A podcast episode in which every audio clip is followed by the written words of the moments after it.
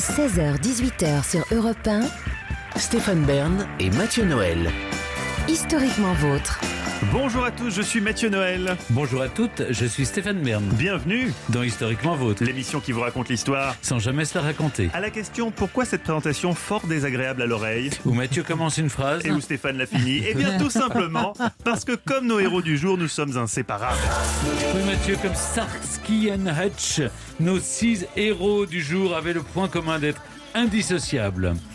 Astérix et Obélix. Ah, oui, bah on voilà, peut ça, pas les séparer. là, pour une fois, Oui. j'ai tout lu euh, de, de- de- de nos personnages du jour. C'est la première fois. C'est la première fois que j'ai tout lu. Aristophane, vachement moins, hein. Ah, j'avais vachement moins lu. Mais là, j'ai tout lu. Je suis béton. Eux aussi étaient inséparables au premier sens du terme. Les jumeaux siamois Chang et Eng Bunker. Qui ont donné euh, le nom, comme il venait du Siam, aux Exactement. Siamois, tous les Siamois, qui tous ont les suivi. Siamois. Quand vous êtes attachés, vraiment attachés l'un à l'autre. Vous voyez que ça, on n'en est pas là quand même. Et, et vous, Mathieu, quels inséparables de l'histoire plus contemporaine hein, et plus vivants vous avez choisi d'évoquer? Eh bien, je vous avoue que j'ai pas mal hésité, puis j'ai vu la marque de votre jean et je me suis dit, allez, je vais raconter l'histoire de Dolce Gabbana. Comme ça, vous aurez peut-être des prix sur vos prochaines emplettes, Stéphane. Oh, Vous êtes trop bon, je sais, je sais. Je l'ai trouvé un peu trop strict en mode pour moi. Ah oui, ah, vous êtes plus Roberto Cavalli, on en parlera, on Ah en oui, parlera. oui, oui.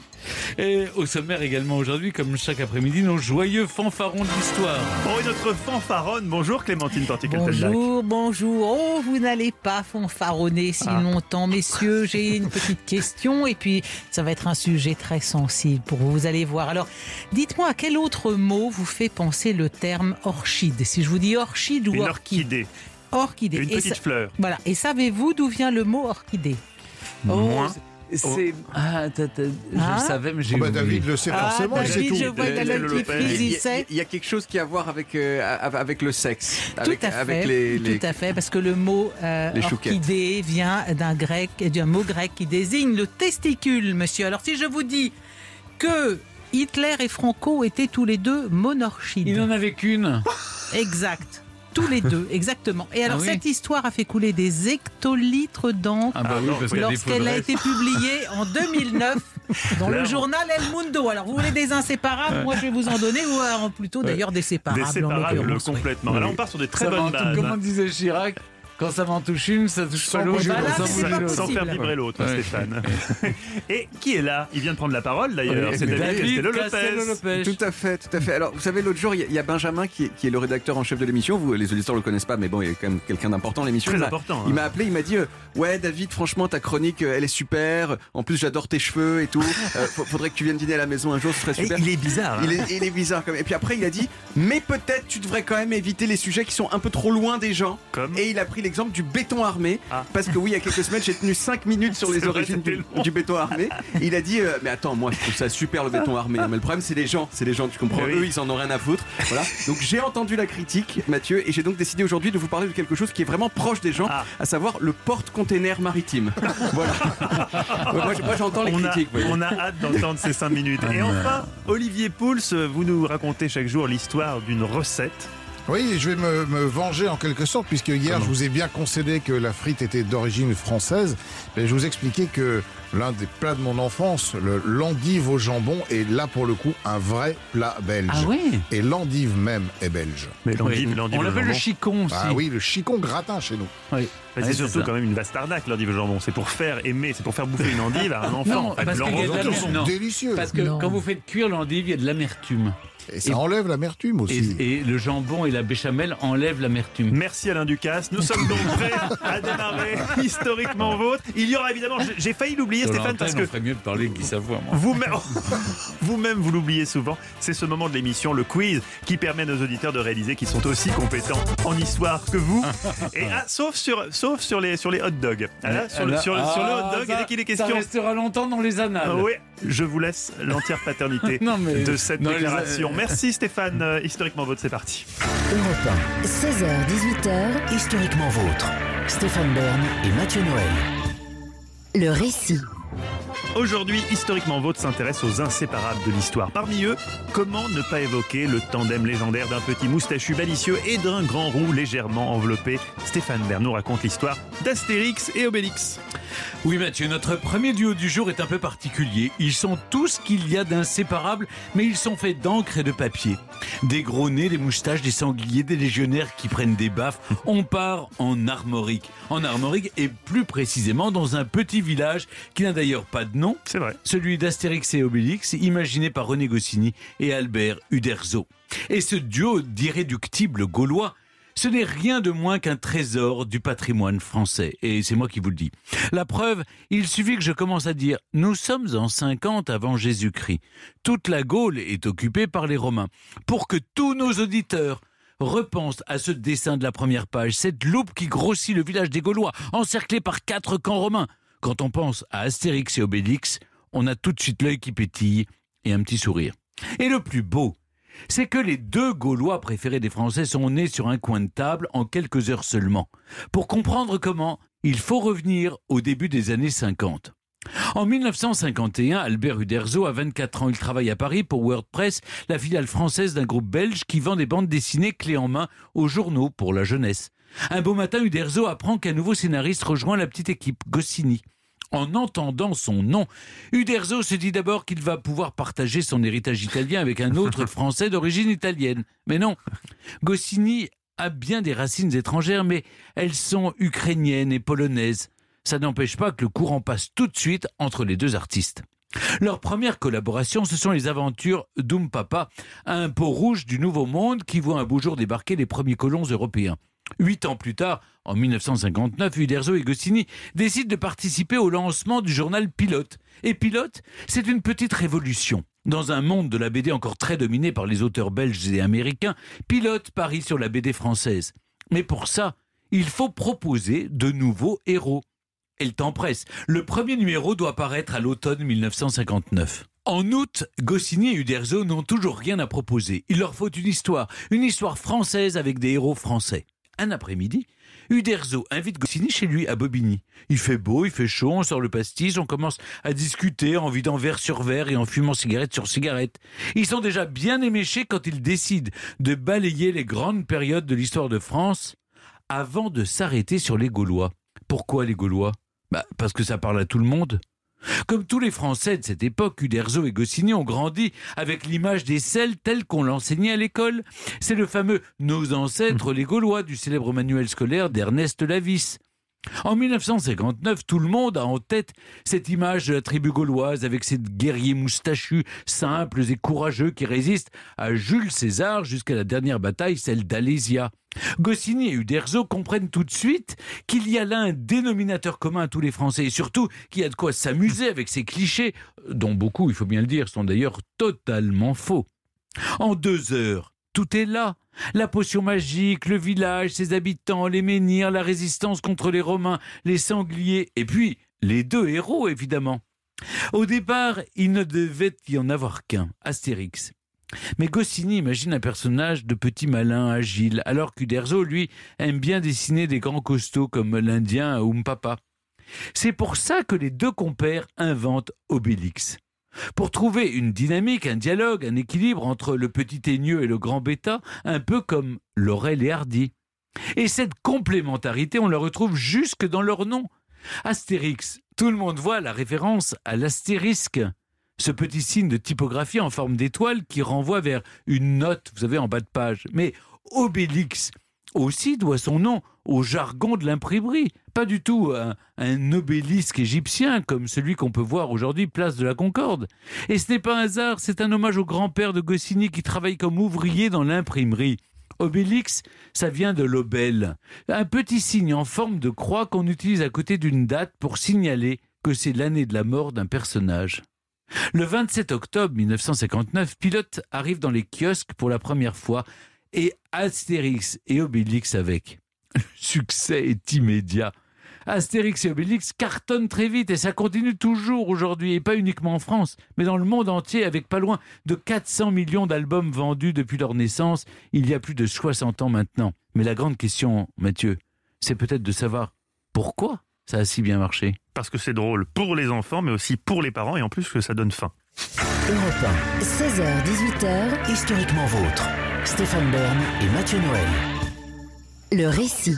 Il y a des jours, je, je l'avoue, chers auditeurs, je suis un peu largué avec certains personnages de l'histoire. Aujourd'hui, on parle d'Astérix et d'Obélix. Alors là, je, je me sens chez moi. C'est dans notre thématique les inséparables, indissociables même. Eh, ils ont un succès considérable. Vous posez une bonne question, Stéphane. Pourquoi est-ce qu'Astérix et Obélix, finalement, ça fonctionne partout dans le monde? Eh oui, bah, après tout, on peut comprendre pourquoi Astérix et Obélix ont marché en France. Leurs créateurs Uderzo et Goscinny se sont tellement amusés à parodier les traits de caractère des Français à travers leurs Gaulois qu'on comprend pourquoi ça nous parle à nous, à nous tous. Astérix et Obélix, comme tous les Gaulois de la BD, sont bagarreurs, colériques, râleurs, allergiques et rétifs à l'autorité. Mais ils sont aussi toujours prêts à se réunir pour affronter une menace et toujours prêts à se réconcilier à table en buvant des coups. Et ça, bah, ça nous parle forcément. Mais il y a autre chose qui est universelle avec Astérix et Obélix. Quelque chose qui dépasse les frontières. C'est l'amitié. Astérix et Obélix sont inséparables.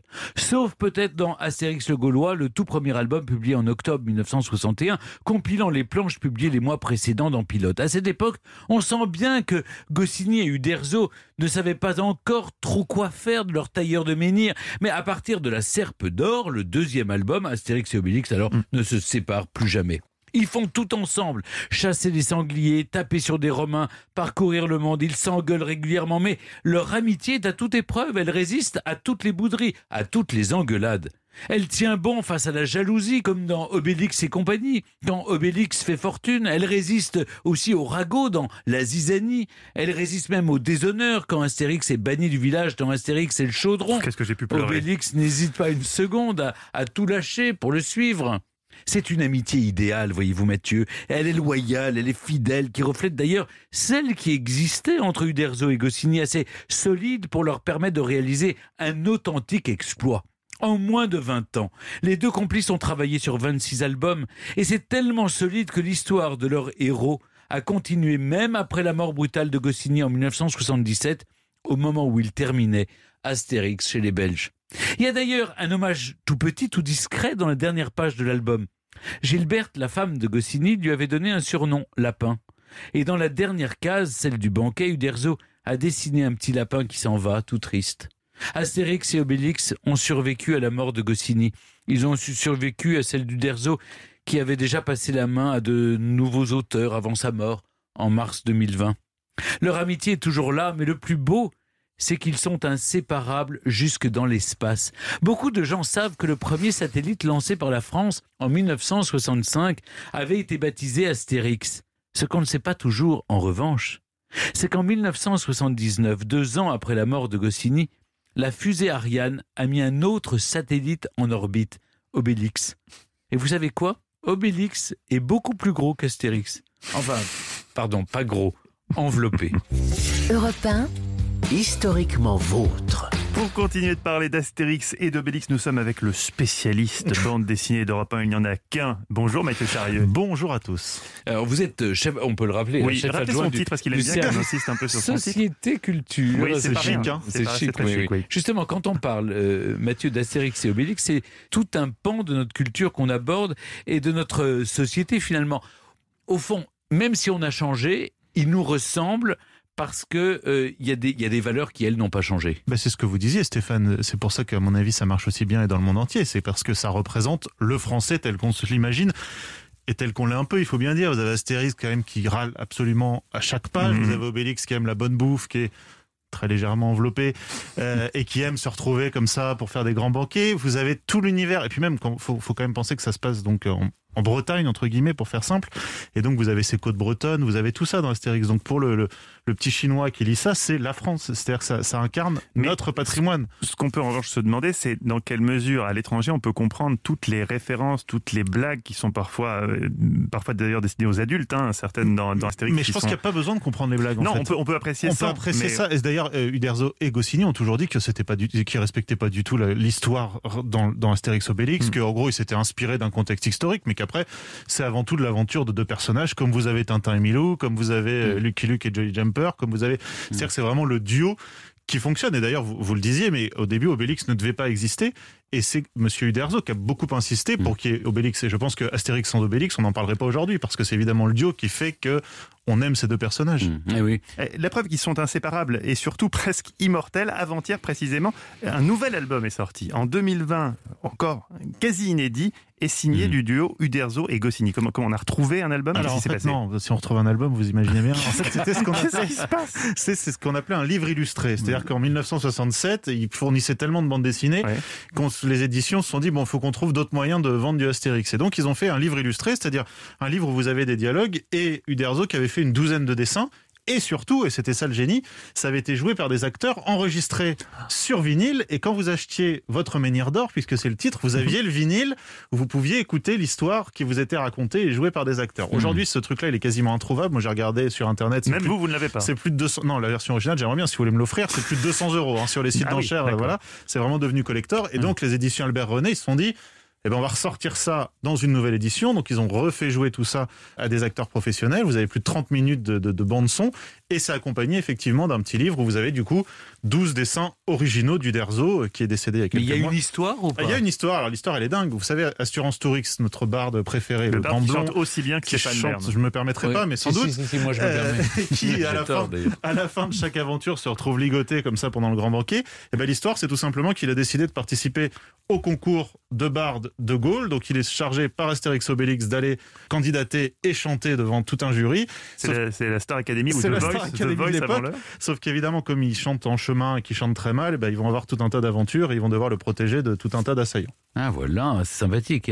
Euh, au fond, euh, on parle d'Astérix et Obélix, on pourrait parler de, de Goscinny et du Derzo. Il y a qui- un parallèle. Il y a un parallèle. C'est vraiment une amitié aussi euh, incroyable.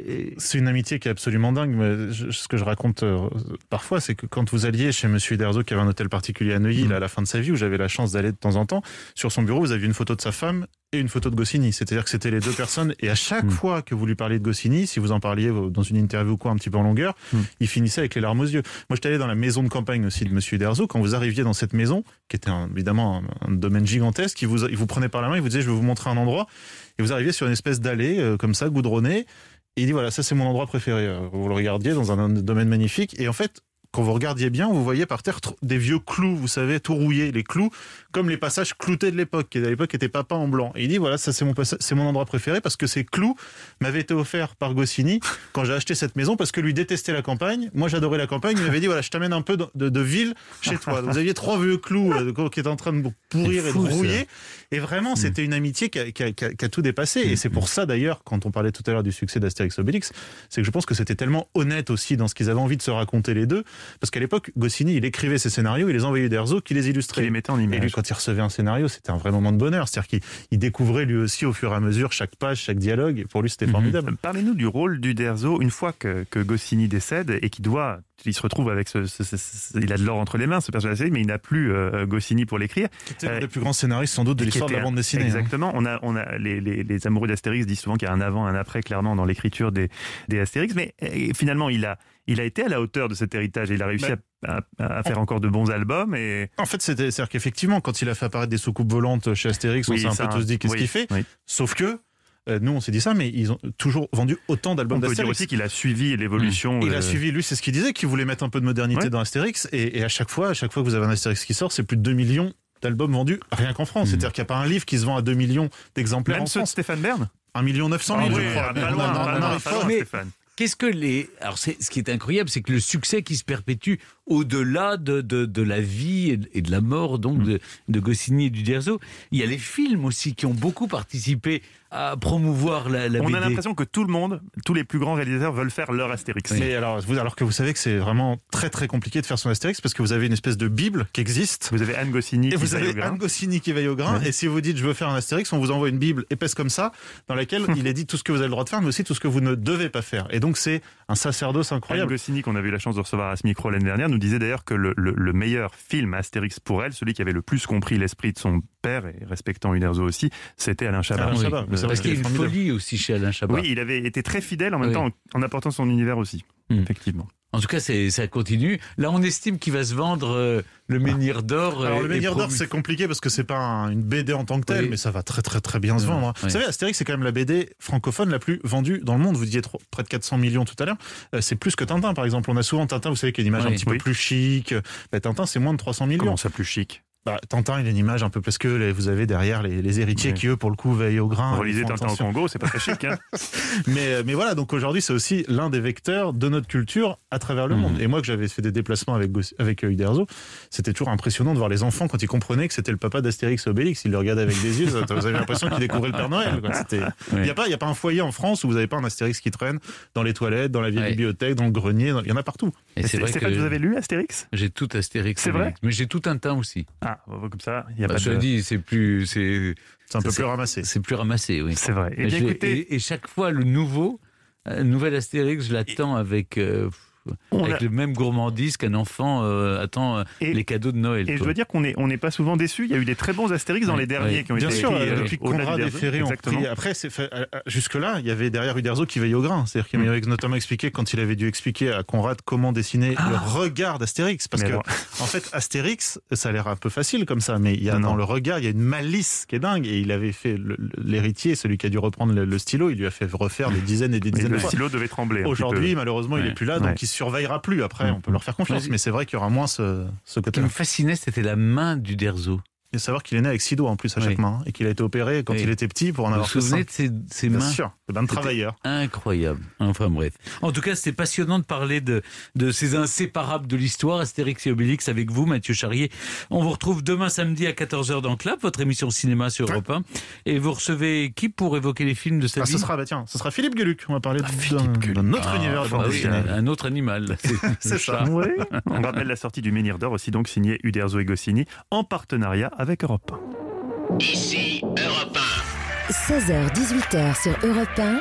Stéphane Bern et Mathieu Noël. 1. Historiquement vôtre. L'histoire qu'on raconte sans se la raconter. C'est notre, c'est notre avec, devise. avec un fil conducteur des personnages qui n'auraient pas dû se rencontrer dans Jamais. ce studio. Jamais. D'abord, euh, on ne les a pas forcément invités, mais vrai. qui ont un point en commun, c'est qu'ils sont inséparables. Comme nous maintenant, vous commencez une phrase, je la finis, je commence une phrase, je la finis. C'est vrai que c'est, limite inquiétant, Stéphane. très- on non, passe beaucoup le- de temps ensemble, en Mais tout oui, cas. en- Ça, oui, vrai. bien sûr, sûr, tous les Mais- jours, déjà de 16h à 18h. Exactement. Alors, on accepte des intruses. Euh, voici donc Clémentine Portier-Kaltenbach. Vous savez, elle arrive, elle a, elle a la clé pour entrer C'est- dans c'est l'intimité des grandes Je ne sais pas histoires. où elle s'est procuré ses clés. Elle ne fait pas couvrir les, les portes de l'histoire, elle baisse aussi les culottes. Non, non, ça va loin. Stéphane. hein. Bah, là, en mais là, c'est le cas, Là, c'est vrai. Clémentine. Oui, c'est vrai. Une fois n'est pas coutume. Oui. Oh. Et donc, Clémentine, qu'y a-t-il sous ses culottes? Oui, je sens que ça- vous vous sentez concerné. Hein. oui. Alors, je vous ai parlé de, euh, de deux dictateurs euh, monarchides. hein. Vous avez déjà appris au passage que donc l'orchidée, Oui. ça désigne le testicule en grec. Donc déjà, vous êtes nettement euh, plus au point qu'au début de mon récit. Et je vais commencer par, vous, par évoquer Franco, si vous le voulez bien. Alors, les faits, c'est que Franco se, se bat pendant la guerre de 14. Et dans la nuit du 28 au 29 juin 1916, il a alors 24 ans, il n'est que capitaine et il est très grièvement blessé au bas-ventre au cours de la bataille du fort d'El Buitz. El Buitz, c'est pas loin de Ceuta, dans, dans ce qui est une enclave espagnole au Maroc. Cette blessure au bas-ventre lui aurait fait perdre un testicule. En tout cas, c'est ce qu'affirme l'écrivain espagnol José María Zavala dans un livre intitulé La vie secrète de Ramon Franco, frère maudit du caudillo. Alors, comment Zavala peut-il affirmer ça avec tant oui. d'aplomb? Parce que c'est quand même un peu spécial. Hein, bon. Eh bien, figurez-vous que ça lui a été confirmé par une certaine Anna Puig-Vert, qui est elle-même médecin andrologue, et elle est la petite-fille de l'urologue personnel de Franco. Et donc, son père, son grand-père, plus exactement, lui a très souvent raconté cette histoire en, disant, ben voilà, Franco avait été blessé à Elbwitz, donc, euh, et cette blessure l'avait très probablement euh, rendu stérile. Hein. Alors, quant à Hitler, Hitler, il y a eu un scoop il n'y a pas si longtemps, en 2015, un vrai scoop hein, dans Bild, le journal allemand. C'est un, un universitaire allemand, Peter Fleischmann, qui a mis la main sur une preuve absolument irrécusable. Alors, vous savez que Hitler, après le putsch, a fait de la prison. C'est en prison, après le putsch euh, de Munich, il fait de la prison. C'est même pendant, pendant son séjour en prison qu'il va écrire Mein Kampf. Bon. Eh bien, trois jours après ce putsch raté, on est donc le 12 novembre 1923, il doit subir une euh, visite médicale comme tout nouveau détenu de la prison de Landsberg. Et donc, il a affaire à un médecin qui s'appelle Joseph Steiner-Brin. Et Fleischmann, l'universitaire, a retrouvé ce rapport de la visite médicale d'Hitler. Et le rapport en question dit que la santé d'Hitler est assez satisfaisante, mais sur le rapport, il est écrit en petit crypto-orchidie du côté droit. Voilà. Crypto. Pourquoi crypto-orchidie, crypto, euh, qui n'existe pas, c'est la crypte, c'est l'absence. Et donc ce document prouve qu'Hitler était bien monorchide, et que ça, ça n'avait pas été pro- euh, ça- provoqué par une blessure de guerre, comme ça a été le cas pour euh, Franco, contrairement aux rumeurs, mais qu'il avait ça de naissance. Et le journal Die Welt, cette fois, écrit à ce sujet, il n'est pas certain qu'il avait des relations sexuelles. La honte vis-à-vis de cette anomalie visible pourrait avoir eu des conséquences. Il est en outre probable qu'il ait été stérile. Hitler Vous voulez dire qu'il a fait toute la guerre, qu'il nous a envahis Ouais, tous à cause ouais, de ça ouais, Ça fait ouais, de ça Hitler. seul coup. Pour ça Ah Et bah oui, Hitler et Franco Parce qu'il était stériles. complexé. Alors point d'interrogation, point d'interrogation, parce que évidemment Hitler, on, Parce que on ne Franco sache n'était pas. pas, stérile. hein. Ah bah- il, a, Oui. il a eu des enfants. Et Alors des- non, alors c'est toute la question. C'est que Hitler, on ne sache pas qu'il ait eu une descendance, mais Franco, il a eu une fille, une, une fille. fille. unique, Maria del Carmen, surnommée Bien sûr. Eh ben, née en 1926, elle est morte le 29 décembre 2017. Alors, oui, Oui. mais est-ce que Franco était son vrai père? C'est bien le dossier, ce qu'écrit le- le- le- le- l'écrivain espagnol José María Mais Zavala. oui, vous l'avez toujours traité comme la fille de Eh Franco, oui, sans vous l'avez chez euh, vous à mais bras ouverts, sans jamais savoir, sans jamais douter que peut-être elle n'était pas la fille. qu'elle est la grand-mère d'un de mes copains. Bah oui, mais écoutez, en tout cas, Stéphane, en 2009, ce livre, ça, ça avait vraiment. Quand je vous dis que ça fait couler des hectolitres d'encre, parce que officiellement, la, la Oh Maria là del. Carmen, Carmen Chita, elle est née le 14 septembre 1926. Mais Pilar, la sœur de Franco, date la, la naissance de sa, sa nièce de 1928. Alors il y a une rumeur qui a beaucoup circulé parce que il n'existerait aucune photo de l'enfant en bas âge, aucune photo de sa mère enceinte. Certains biographes s'étonnent que le Codillo, qui était tout à fait opposé à la contraception, il se marie en 23.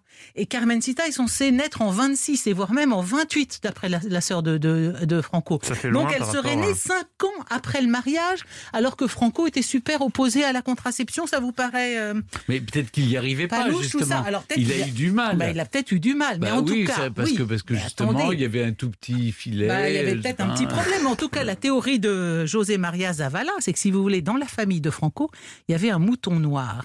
Le frère cadet de Franco, le très beau Ramon Franco. Alors, il est beau comme un dieu. Je suis allé regarder sur euh, Internet, bien sûr, qui était un héros national, un aviateur euh, très célèbre pour avoir euh, traversé l'At- l'Atlantique en hydravion. Les Espagnols l'adoraient. Il était franc-maçon très opposé à la monarchie à la dictature de Primo de, de Rivera, et il s'est présenté aux élections au moment de l'avènement de la République, à Barcelone et à Séville, et en, en Andalousie, il est candidat sur la liste révolutionnaire. Donc la liste révolutionnaire qui prône la distribution des terres, la participation des ouvriers au bénéfice de l'entreprise et aussi la liberté religieuse. Bref, c'est un petit frère quand même extrêmement gênant. Or, dans ses folles années de jeunesse, Ramon s'était entiché d'une jeune prostituée surnommée la Gaviota qu'il a rencontrée à Algeciras. Il a vécu quelque temps avec elle. Elle est tombée enceinte et elle est morte cinq jours après avoir donné naissance à une petite fille. Oh, je vois où vous Donc voulez en venir. suivez Ah le non. raisonnement, mais c'est Zavala. Eh bien, il y a un ami de Ramon, un certain de Velasco, qui affirmait que cet enfant a été recueilli puis adopté par la femme du futur dictateur d'E- d'Espagne. Voilà. Ramon, euh, Ramon, il a disparu de la circulation puisque façon euh, Saint-Exupéry, son avion s'est abîmé en mer le 28 octobre 1938 près de Majorque. Donc la petite fille n'avait plus ni père ni mère. Où est-elle passée? A-t-elle été adoptée par Franco Oh. Est-elle la fille de Ramon et de la Gaviota, une prostituée andalouse Ça, ça nécessite un Hein dîner. Vous devez organiser très Seul vite un un dîner, test Stéphane. ADN pourrait évidemment établir la lumière sur cette question. Mais Mais est-ce que la famille Eh le sait, tout Bah, ça j'ai- j'ai- J'espère Oh bah, qu'ils écoutent Europe 1 cet Euh. Stéphane, je pense que la- quand le livre est sorti en 2009, ça m'étonnerait que la famille en ait pas entendu parler. Ça se trouve, ils ont dû poursuivre l'auteur d'ailleurs.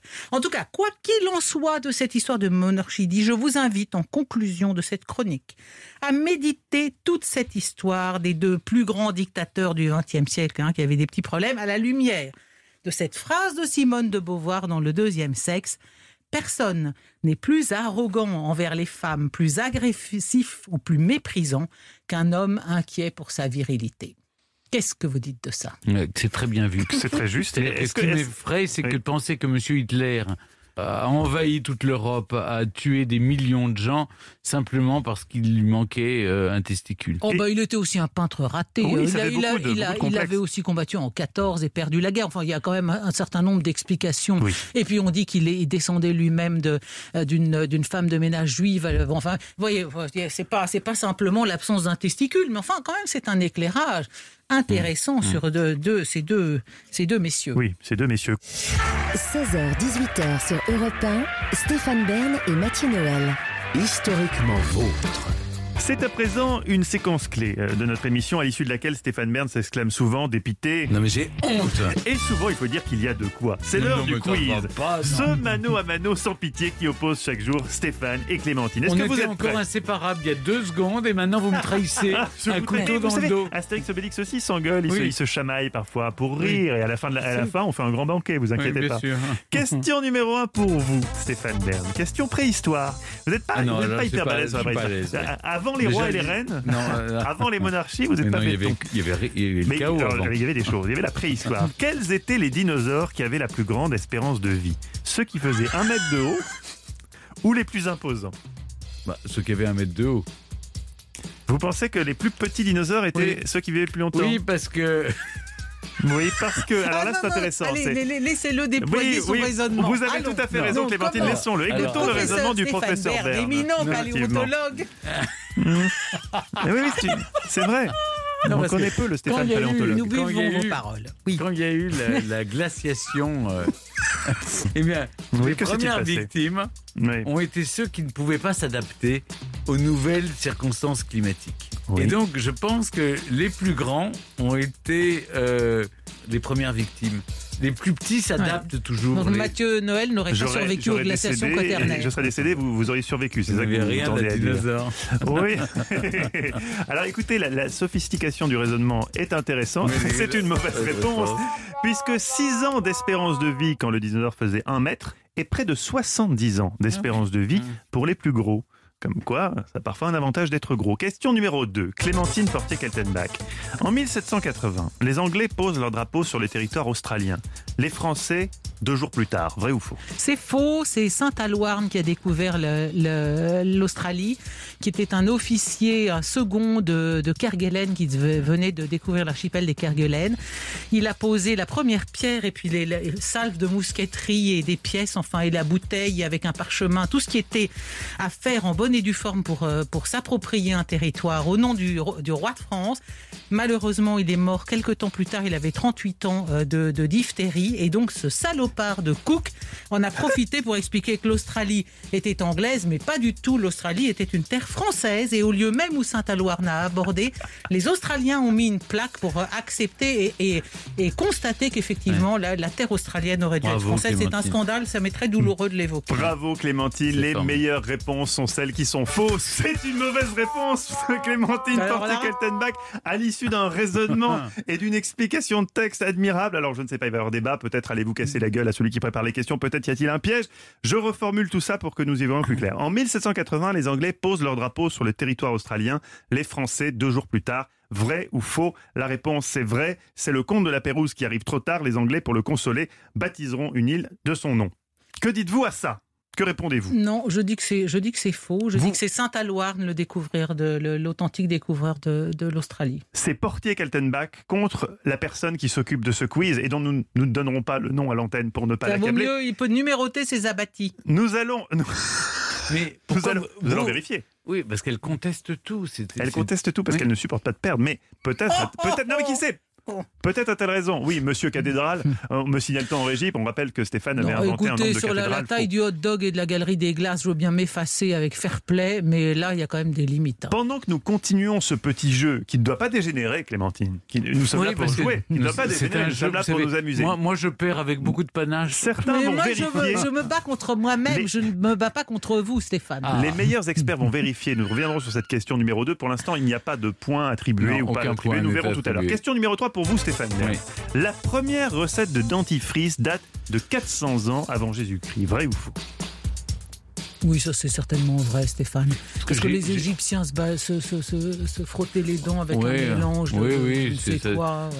Naturellement, je dirais oui. Mais avec de la je méfie de ma nature. Méfiez-vous de votre nature, mais je ne sais pas, non, non, peut-être. Et du charbon, si après on a. Oui, on ça a- revient, ça, le charbon. Vous Oui, avez essayé ça très mauvais. Ouais, j'ai Pourquoi c'est ça. très mauvais fait un- un- C'est un dentifrice tout noir. Oui, après, C'est assez c'est dégueulasse, oui. Mm. Mais il paraît que c'est très efficace. Mais enfin bref, la Oui, réponse à je la question. Vous dites oui oui. Vous avez. Vous avez gagné, Stéphane. Pour une fois. Mais c'est fou. On a retrouvé un manuscrit égyptien décrivant une recette de dentifrice faite de sel, de poivre, de feuilles de menthe et de fleurs d'iris, figurez-vous. Eh oui. 400 ans avant Jésus-Christ. C'est dommage qu'ils l'oublient ensuite à la cour du roi de France euh, sous Louis XIV. Visiblement, ils avaient complètement oublié la, la pâte à dents. Oui, c'est vrai. C'est- bizarre, Mm, cette, mm. cette, cette On avait déperdition de l'hygiène. Je pense que c'était lié à, la- à ce qu'on mangeait aussi. Oui, parce hein. qu'ils mangeaient beaucoup trop sucré. Très sucré. Clémentine, voici une question intéressante pour vous. Les premiers vestiges péruviens datent de 19 000 ans avant notre ère. Fascinante Amérique du Sud. Au Pérou, si vous commandez un jugo de rana, c'est un jus de grenouille. Vrai ou faux? Rana? Rana serait la grenouille. Jugo de rana. Non, mais il faut vous Boire présentiez grenouille. celui qui fait les questions. Là, je vais aller. Ouais, vous l'avez déjà croisé dans le Ouais, couloir. je vais je crois faire, qu'il vous fait faire peur. une petite mise au point là. Le Mm. jus de grenouille de, de moins 19 000 ans avant Jésus-Christ, on aurait écrasé des grenouilles. Écoutez, euh, je dirais oui, c'est vrai. Au petit bonheur la chance, un petit peu, Oui, ouais, Clémentine. hein, ouais, je, mais- je dois vous avouer, oui. Je... Vous avez gagné. Et comme Bravo. quoi, Quand, Ah, quand vous ne réfléchissez pas, vous répondez mieux. C'est la bonne réponse. Ce sont des grenouilles du lac Titicaca. L'animal est passé au mixeur, servi avec des haricots, du miel et de l'aloe vera. C'est très bon. Si vous avez de l'asthme, paraît-il. Oui, bien sûr. Puis les Incas avaient inventé le mixeur, donc ça aider à faire la préparation. Stéphane, aujourd'hui, ça aurait pu être une, une belle victoire pour vous. Oui. Si, si, et seulement si, Clémentine Portier-Cadévac n'avait pas été si érudite. C'est-à-dire qu'elle va plus loin que les manuels d'histoire traditionnels. Oui, nous elle va à l'encontre des manuels Oui, elle va d'histoire. à l'encontre, mais elle a Oh. visiblement Ah. ses sources. Et, et si elle nous dit que ce sont les Français qui ont découvert l'Australie en premier Mm. et qu'il y a des oubliés de l'histoire, comment vous l'appeliez? Saint-Aloirne, monsieur. Saint-Aloirne. eh bien, eh bien, nous la croyons, puisqu'elle est notre Et je spécialiste. vous en apporterai Et les, nous lui les donc, preuves. nous validons le point en attendant qu'elle nous apporte les preuves lundi, évidemment. C'est donc Clémentine Portier-Caltama qui remporte le quiz au nez et à la barbe qu'il n'a pas de Stéphane Bern.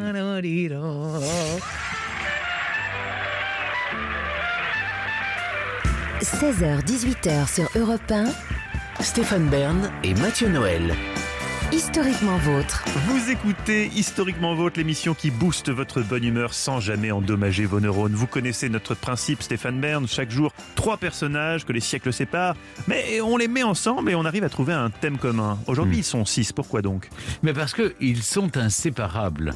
Et 3 fois 2, ça fait Font 6. six. Vous êtes, mais vous êtes aussi fort en mathématiques Oh qu'en histoire, C'est Stéphane. simple. Vous êtes Donc, vraiment étonnant. si vous prenez trois personnages qui sont deux, Ça marche. Ça marche. Alors, Mm. on a parlé d'Astérix et d'Obélix. Oui. Et de qui vous allez nous parler ensuite comme Eh bien, je vais vous présenter Cheng et Heng Bunker. Vous les connaissez? Non, on n'a pas été présenté, non? Eh bien, ce sont les premiers jumeaux siamois célèbres de l'histoire.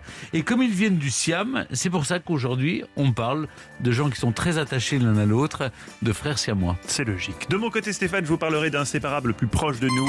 Ils ont fondé leur marque ensemble, ils se sont même mariés, ils ont tout fait ensemble. Comincio a sentire la fatica anch'io. Je vous raconte la success story des inséparables Dolce et Gabbana, les batailles et fontaines du chic. Je crains le pire. Sans oublier nos brillants chroniqueurs qui sont inséparables aussi, avec David Castello-Lopez qui, veut- qui nous parle de l'origine euh, des inventions. Oui, et toujours, toujours plus proche de nous, toujours Oui. plus proche de notre Oui, c'est quotidien, David, aujourd'hui. des choses qu'on voit tous les jours Oui. et on se dit tiens, Vous- ça vient d'où? Comme on avait beaucoup de messages sur le béton armé, j'en avais Oui. dit ça, ça, ça nous parle, le béton armé. Maintenant, à chaque fois qu'on croise du béton, on sait d'où ça vient, ça nous aide. Aujourd'hui, vous nous parlez d'un autre objet de notre quotidien. Exactement, c'est c'est le, le porte-container. Ah, hein. on a sûr. chacun un porte-container chez soi. Oui, oui, oui. c'est- Et les containers qui vont avec. Non, mais c'est un objet très important. Même s'il n'est pas dans notre quotidien, en fait, il, il est partout. Plus important dans notre quotidien, Stéphane. Oui, un, un- un- un de vos plats préférés. Oui, l'endive au jambon. Au jambon. Et Oui. je me rends compte qu'en fait, je colle parfaitement au thème de l'émission parce que ce sont finalement des inséparables aussi, hein, l'endive et le jambon. Oui, oui. Mais il vaut mieux les manger ensemble parce que l'endive toute seule, c'est c'est quand même difficile. hein. Ah ben, J'essaierai comme un jour de vous convaincre, c'est Oui. pas mauvais. hein. Moi, j'aime bien. Qui aura le mot de la fin? Pas Oui. vous, Olivier, pas vous, David. Oui. Non, il y a une hiérarchie dans cette émission. Le Non, mot de la fin, c'est Stéphane Bern qui C'est l'a. pas une question de hiérarchie, c'est une question d'idée. Voilà, le mot de la fin, c'est avant de se quitter, eh bien, on verra qui a été la tête de Turc. Eh bien, la tête de Turc, j'espère que je ne suis pas votre tête de Turc, Stéphane. Non, vous n'avez pas une tête de turc. Non, je ne sais pas, mais vous m'expliquerez d'où ça vient. Tout de suite, Stéphane vous avait promis de me présenter à Chang et Hang Bunker. Ne les faisons pas attendre. Europe 1, 16h-18h, Historiquement vôtre. Stéphane Bern et Mathieu Noël. le récit. Oui, dans la catégorie des inséparables, il peut arriver effectivement qu'on soit soudés pour d'autres raisons. C'est le cas des jumeaux, vrai ou faux, on sait qu'ils sont souvent très proches l'un de l'autre. Et puis, il y a ceux qui sont soudés pour de bon au sens littéral du terme. Et comme on s'interroge tous les jours dans Historiquement Vôtre sur l'origine des expressions, celle de frères siamois, eh bien on la doit à deux frères nés au 19e siècle dans l'ancien royaume du Siam, la Thaïlande d'aujourd'hui, Eng et Chang Bunker. Là, vous avez tenté une prise d'accent thaïlandais. j'ai- oui, mais Et c'est- Stéphane, c'est- quand on n'arrive c'est même pas à prendre l'accent belge, on ne prend pas l'accent thaïlandais. Oui, ça va, je sais, c'est- c'est une erreur. C'est c'est difficile C'est- quand même. Mais je- c'est je une belle vous prie de tentative. m'excuser. On la salue. Non seulement les deux frères étaient jumeaux, mais ce sont des jumeaux fusionnés. Leurs embryons en- se sont en quelque sorte mélangés pendant la grossesse et dans leur cas, la liaison s'est faite au niveau du sternum. Les deux jumeaux étaient réunis par une bande de muscles et de cartilage de 13 cm sur 20. Aujourd'hui, la chirurgie permet en général de séparer des frères siamois. Mais en 1811, la question ne se Hmm. pose même pas. Et comme Eng et Chang sont en parfaite santé, moralement et physiquement, ils grandissent et vivent aussi naturellement que possible. D'autant que cette bande de chair qui les relie est assez élastique pour leur permettre de marcher côte à côte sans trop de gêne. Et ça peut sembler incroyable, mais ils mènent une vie presque normale, celle de deux petits paysans du Siam qui aident leur mère à la ferme. Et puis, en 1824, un commerçant écossais qui passe par là repère les deux frères en train de nager dans la rivière. Ils arrivaient même à nager. Et cet homme, Robert Hunter, flaire tout de suite le bon coup. Il décide d'engager Eng et Chang dans l'idée de les exhiber dans un freak show. Vous savez ces sortes d'expositions vivantes typiques du 19e siècle quand le public payait pour voir ce qu'on appelait encore des monstres. Des nains, des géants, des colosses, des femmes à barbe, des prétendues sirènes, bref, des gens au physique particulier comme Joseph Merrick, l'homme qui a inspiré David Lynch pour le film Elephant Man. Il va falloir un peu de patience à Robert Hunter, mais il finit par convaincre Chang, Eng et leur maman de signer un contrat de 5 ans avec lui. En 1829, les deux frères débarquent aux États-Unis, à Boston exactement. C'est le début d'une longue carrière de spectacle et d'exhibition dans tout le pays, puis dans le monde entier. Le public se rue pour voir les démonstrations des deux frères siamois. Ils courent, ils sautent, ils nagent, ils jouent aux échecs et proposent toute une série de sketchs et de tours de magie. Tout ça pour la modique somme de 25 cents des années 1830, l'équivalent de 6 dollars aujourd'hui. Mais Stéphane, on est véritablement certain qu'il n'y avait pas de trucage. Ah ça, je vais vous dire Mathieu, il n'y a pas eu beaucoup de patients plus examinés, plus étudiés que les deux jumeaux. Il n'y a aucun truc, ils étaient bel et bien soudés au niveau de la poitrine, des dizaines de médecins l'ont confirmé. Mais tout le talent des deux frères, c'est qu'ils ont fini par refuser d'être exhibés comme des bêtes de foire pour faire la fortune des autres. Ils ont appris l'anglais, et ont tout fait pour s'éduquer dans l'idée de reprendre le contrôle de leur existence. Et ils y ont réussi. Bon, il y a eu des hauts et des bas, la guerre de sécession a été un moment très difficile, mais toute leur vie, ils ont enchaîné les spectacles et les tournées dans le monde entier, en s'associant parfois avec des stars du show business, comme Phineas Barnum, le créateur du cirque Barnum. Mais à chaque fois, c'était en tant qu'associés, pas comme des salariés plus ou moins exploités par des montreurs de monstres. Et tout cela leur a permis d'accumuler une jolie petite fortune et d'acheter une belle propriété dans le sud des États-Unis, en Caroline du Sud, avec des terres agricoles tout autour. Ils se sont diversifiés, on peut même dire, je veux dire, ils se sont embourgeoisés.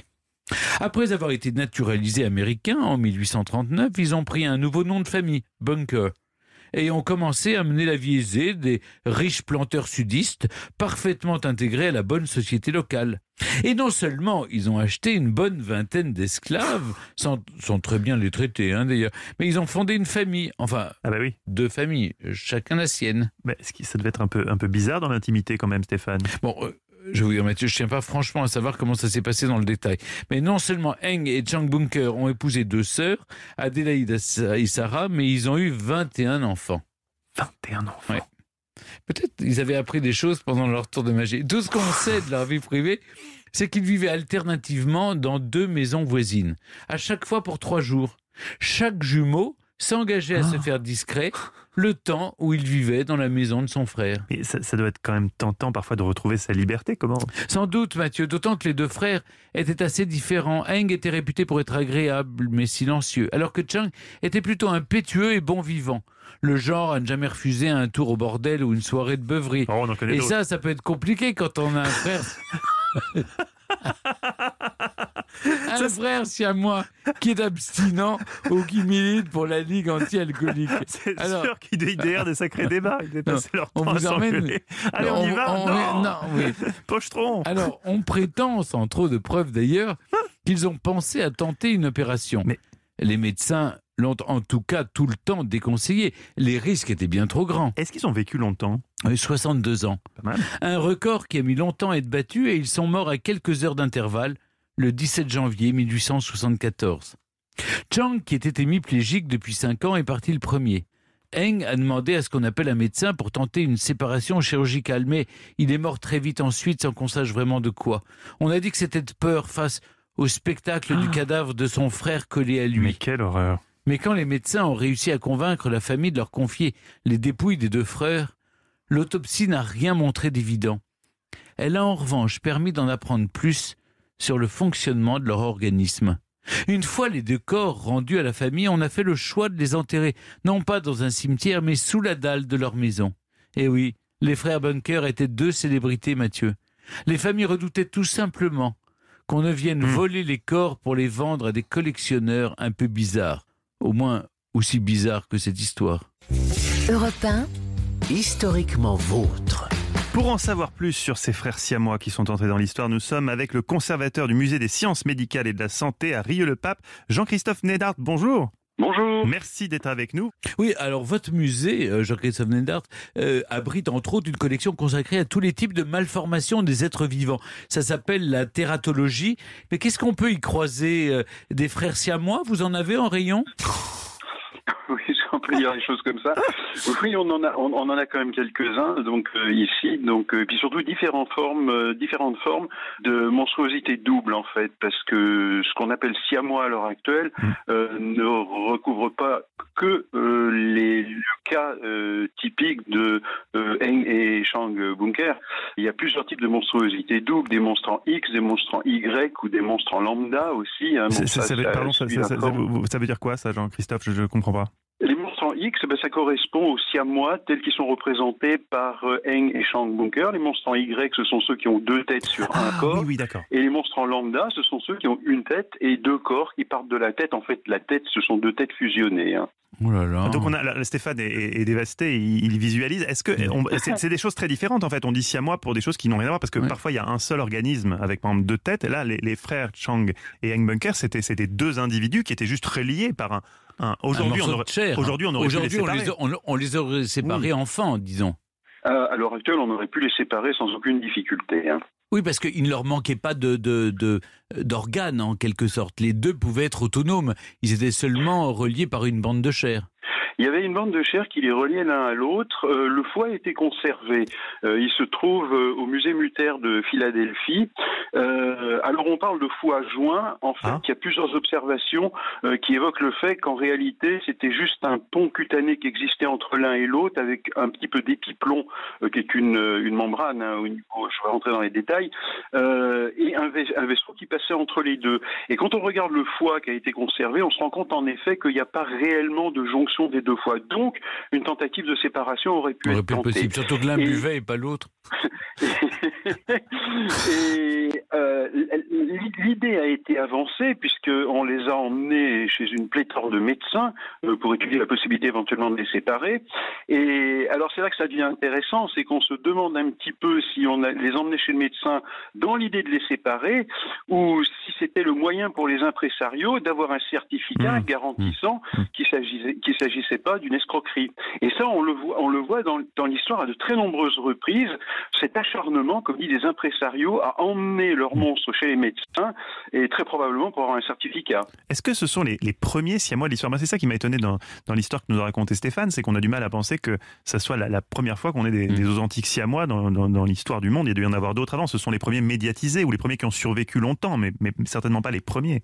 Alors, les premiers siamois, oui et non. Premiers siamois, oui, puisque c'est eux qui ont donné leur nom Ah à oui, toute cette catégorie non. de monstruosité Mm, mm, mm. double. En fait, bon, l'hi- l'histoire est peuplée euh, de monstruosités doubles, puisque la plus ancienne représentation qu'on connaisse à l'heure actuelle, c'est une statuette euh, qu'on appelle la déesse à deux têtes, qui a été retrouvée en Cappadoce, qui est conservée à Ankara d'ailleurs, et qui remonte au sixième millénaire avant Jésus-Christ. Mhm. Il y en a eu d'autres avant. Euh, on a également, voilà, on a également euh, vers euh, moins 80 euh, une représentation de deux monstres doubles. Hein, c'est ce- c'est représenté sous forme d'un bas-relief de deux jumeaux qui sont unis par le pubis. Et la pièce est d'ailleurs conservée à Florence. Euh, on a également des représentations dans l'Amérique précolombienne, euh, avec plusieurs statuettes qui représentent des siamois. Mais à partir de quand est-ce que le regard du public a changé sur les siamois? Parce que, euh, vous le dites très justement, pendant longtemps, c'était l'affaire des, des montreurs de monstres, Mm. en quelque sorte. C'était une curiosité qu'on venait voir. Et puis ensuite, ça a été l'affaire, et tout récemment, des médecins. Tout simplement. Euh, oui. Et l'idée de les séparer. L'idée de les séparer. Donc il y, y a eu un changement dans les mentalités vis-à-vis de ces monstruosités euh, et ces malformations physiques. Oui, il y a un changement dans les mentalités, mais l'idée de la séparation, elle est quand même très ancienne. Euh, il y a plusieurs exemples qui sont recensés dans l'histoire. Alors bon, soyons clairs, hein, ça peut être euh, réel, ça peut être aussi un Mm. petit peu de la légende. Il ne faut pas nécessairement se fier à toute la littérature euh, qu'on a sur ce sujet.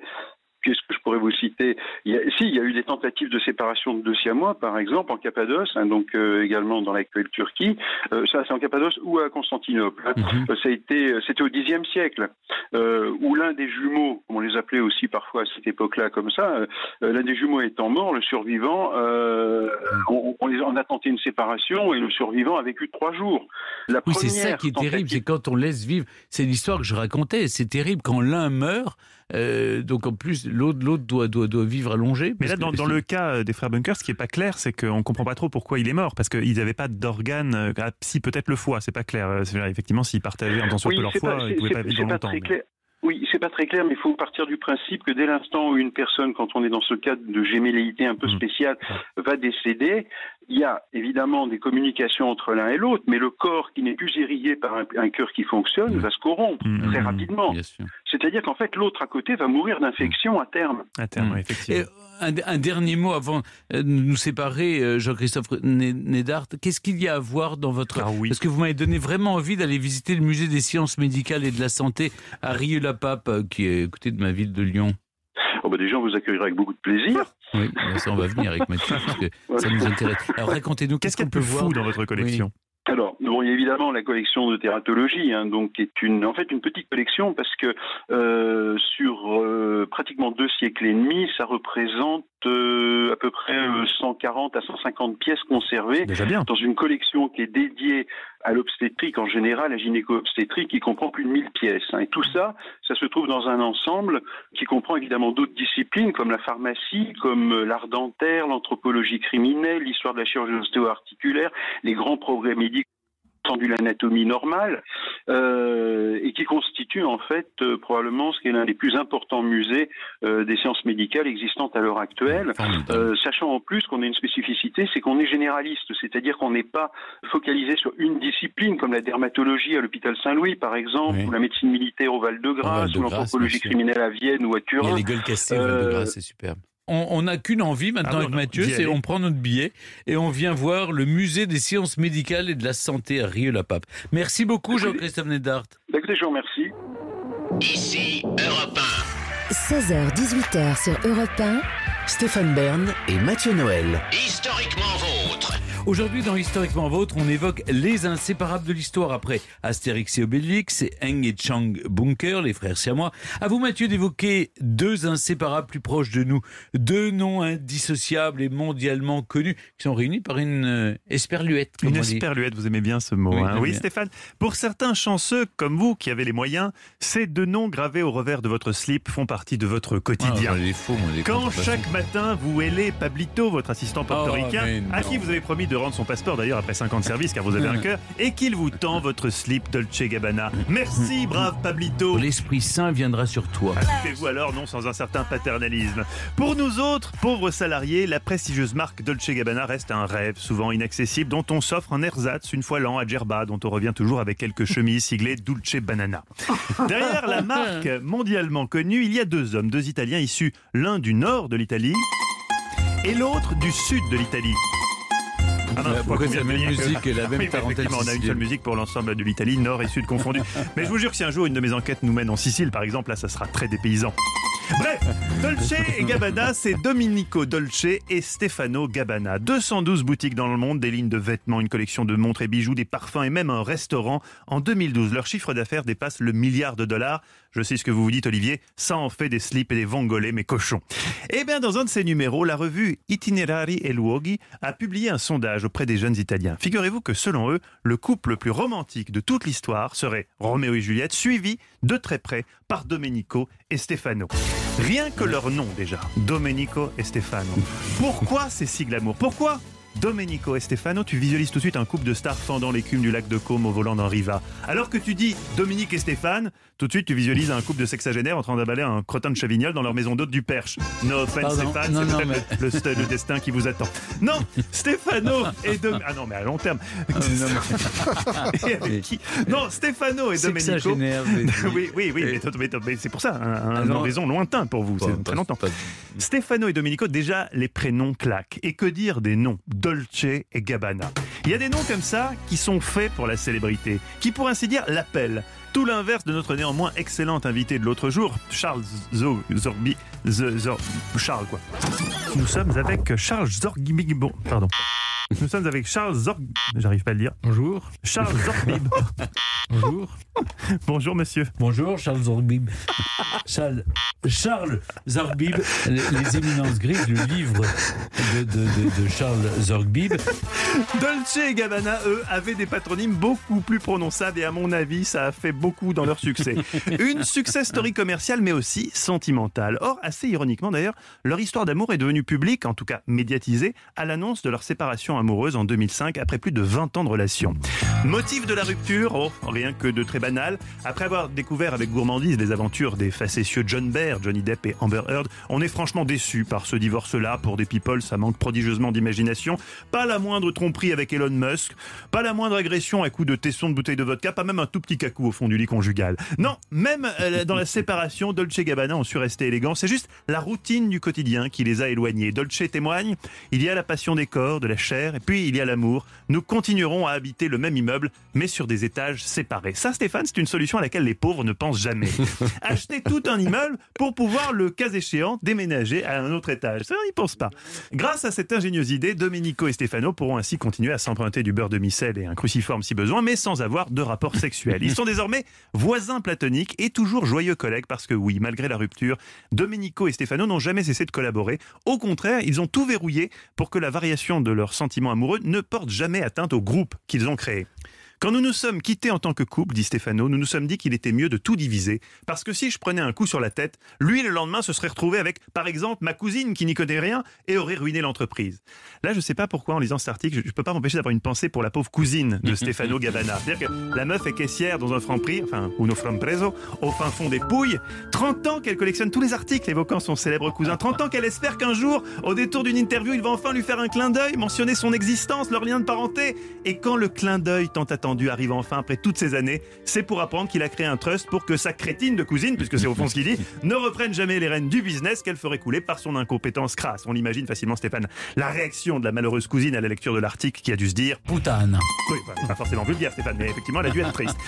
Être inséparable, c'est bien pour ceux qu'ils sont, moins pour leur entourage, et c'est encore plus compliqué quand vous restez inséparable tout en, tout en n'étant plus en couple.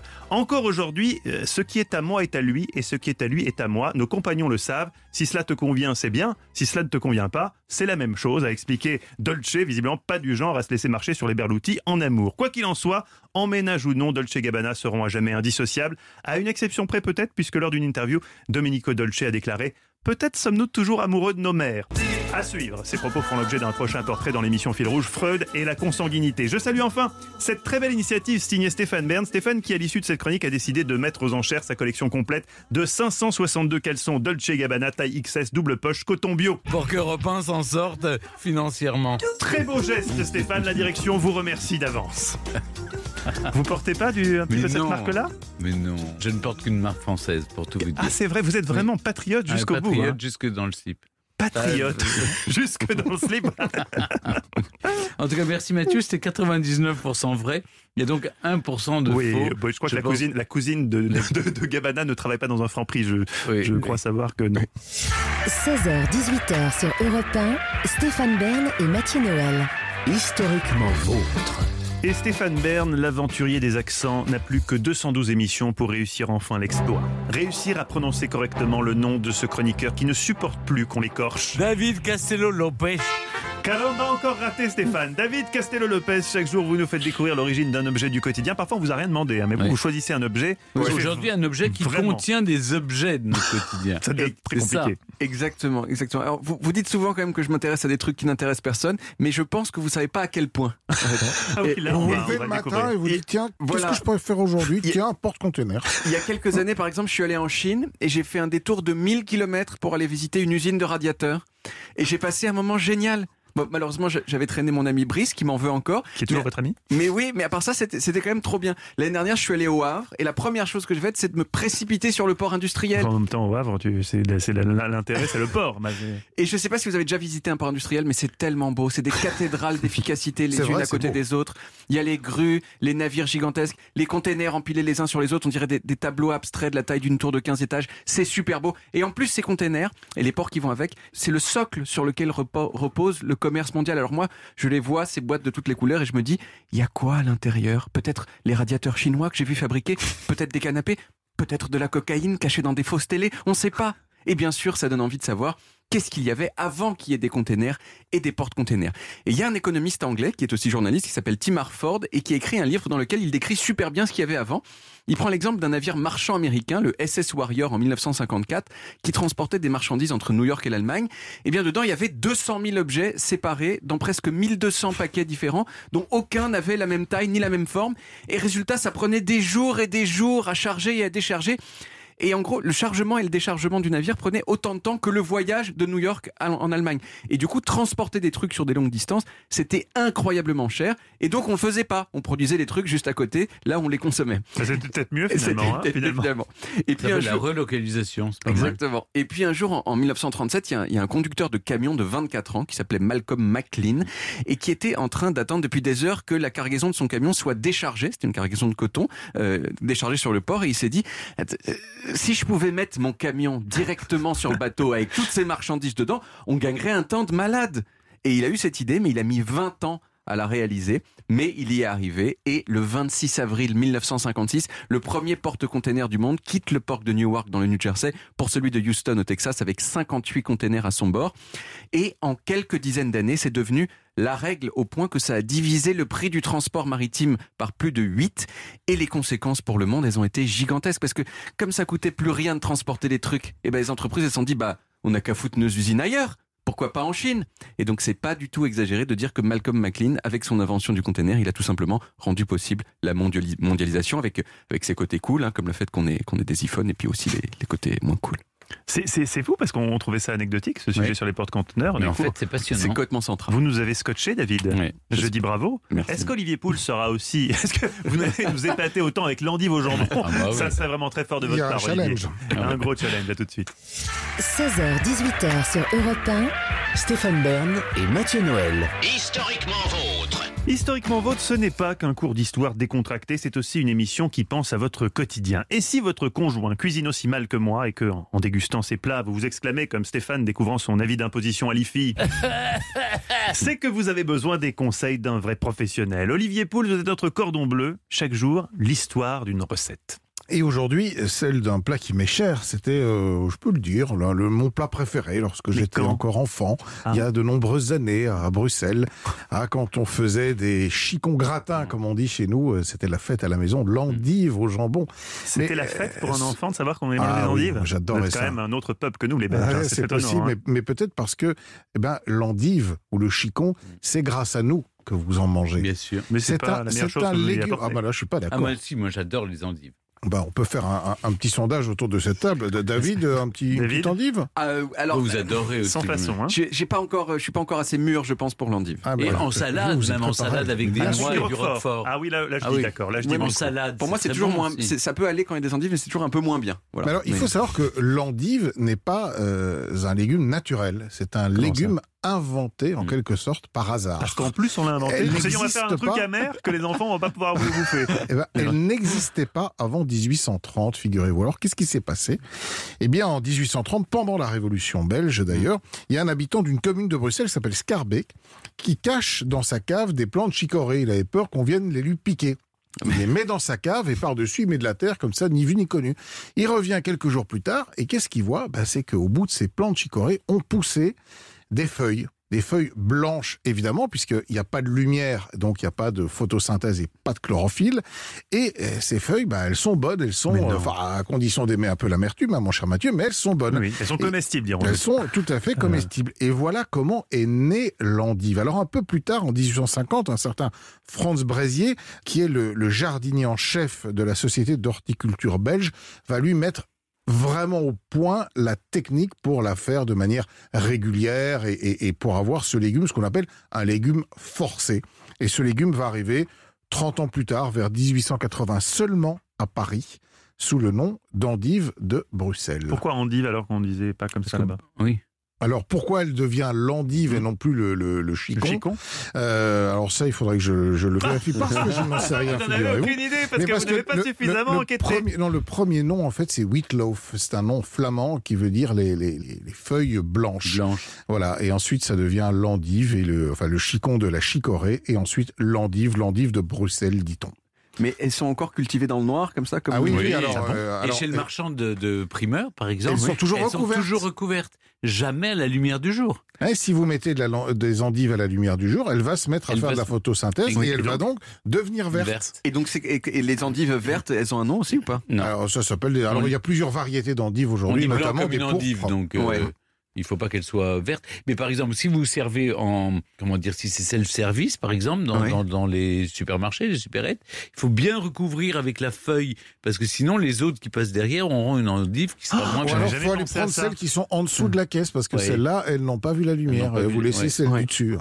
Et alors, vous nous proposez une recette avec ces endives pour les Alors, rendre le grand- plus grand- comestibles encore avec un peu de jambon. Grand classique de, de la cuisine du Nord. Alors là, on n'a pas le nom de celui qui a eu l'idée géniale d'associer l'endive, le jambon et la béchamel, Ah, dont on a parlé il n'y a pas sûr. si longtemps que ça ici, de- que l'on doit d'ailleurs à Monsieur Béchamel, hein, le marquis de Béchamel, et évidemment le tout gratiné. Donc, cuisson des endives. Très importante, ne les cuisez pas dans un grand volume d'eau parce que l'en- l'endive étant une salade en quelque sorte, elle va se gorger d'eau et puis c'est pas terrible. Donc on Elle la va cuit, dégorger, comme on dit. Voilà, on la cuit Il dans, connaît tous les termes. dans un tout petit peu de, de- dans, dans de la matière grasse et un, un tout petit peu d'eau. Et surtout, cette eau de cuisson, on la récupère. On la récupère parce qu'on va l'incorporer à notre béchamel. Alors la béchamel, je vous rappelle, hein, un temps pour temps de beurre et de farine, hein, 20 grammes de beurre, 20 grammes de farine, du lait. On rajoute notre eau de cuisson des endives. On fait bien épaissir tout ça. Un peu de fromage râpé, pourquoi pas du comté. Et pendant ce temps, ben, on a légèrement euh, euh, essoré nos endives, on les roule dans des tranches de jambon, on recouvre de béchamel, on recouvre de, de fromage râpé, sel, poivre, un petit peu de muscade, tac, sous le grill du four. Et là, on a un, un plat que je trouve personnellement absolument délicieux. Vous Je suis un fou des endives. On adore ça. Merci Olivier Pouls. On peut retrouver toutes vos recettes sur le site de, Fran... de, de, de, d'Europe De, Fran- un. de- de France Télé, ça m'étonnerait que les recettes soient sur le site de France ok, Télé. Mais ok, Enfin, ok. s'ils veulent me payer Mais pour oui, les reprendre, je suis d'accord. pas hein. On à m'a la donné limite, à la l'habitude de, Oui. faire des lancements débiles. Merci Olivier Pouls.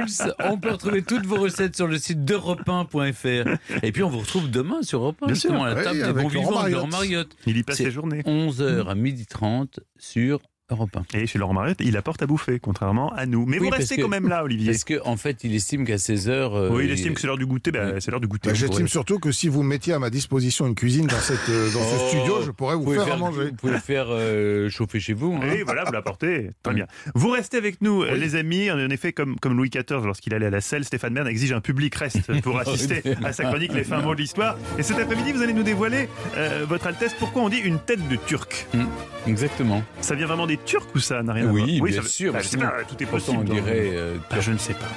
16h-18h sur Europe 1, Stéphane Bern et Mathieu Noël.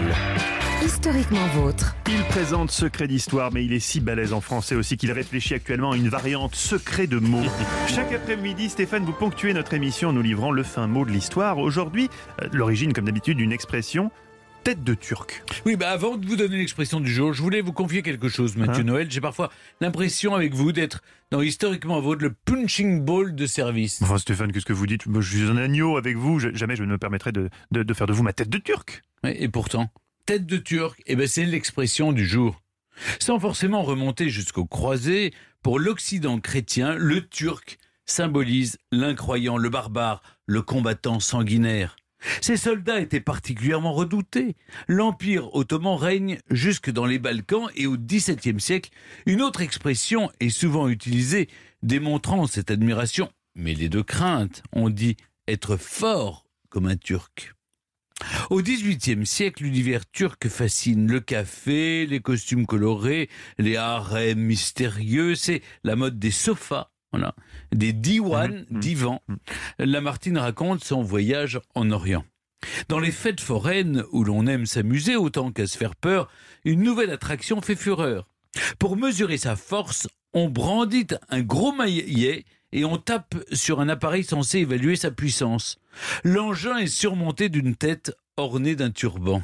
Ah. Le moins que l'on puisse dire, c'est qu'il y a foule pour tenter sa chance. La pauvre tête étant frappée par pléthore de monde, cela a donné l'expression tête de turc, désignant celle sur laquelle tout le monde se défoule. Vous, vous connaissez l'origine de cette expression parce que vous avez joué vous-même dans les, dans, les, dans les fêtes foraines avec, ce, avec cette attraction? J'étais la tête sur laquelle on tapait. De quoi Ils étaient un peu comme nous, Stéphane, inséparables. Ah, je me suis Ah, vous savez que ma compagne m'a signalé que je passais dormir plus de temps avec vous qu'avec elle. Bah, vous l'embrasserez pour moi parce qu'elle est charmante, Bah, si, si je la croise, Stéphane, Ah, si bah, je la si, croise. en tout cas, on a encore bien voyagé aujourd'hui de la Thaïlande à l'Italie en passant par la Gaule. Lequel de nos inséparables vous aura le plus étonné, Stéphane? Écoutez, j'ai bien aimé euh, ce voyage à Rieux-la-Pape. Oui.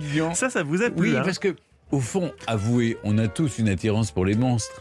Euh, ben, pour ce qui sort une de attirance, l'ordinaire. le mot est fort, mais Pourquoi disons une curiosité. vous, vous regardez Olivier Pouls et David qui, qui n'ont rien de monstrueux. Ce sont des monstruosités de la nature. Bon, certes, Non. David a un espace entre sa bouche et son nez qui est un peu un, un petit peu Ça- exagéré, un mais, des mais- plus grands d'Europe. mais à part ça, à part ça, ils sont tout à fait normaux. Et parce que le voyage dans le temps ne s'arrête jamais, Ah désolé oui. encore pour votre compagne, mon cher Mathieu, mais historiquement vôtre, c'est aussi le week-end. Ça continue, c'est Oui. vrai qu'on se voit aussi le week-end. oui. Donc on se retrouve dès demain à 16h sur Oui. Europe 1. Avec plaisir. Retrouvez historiquement vôtre tous les jours de 16h à 18h sur Europe 1 et en podcast sur europe1.fr.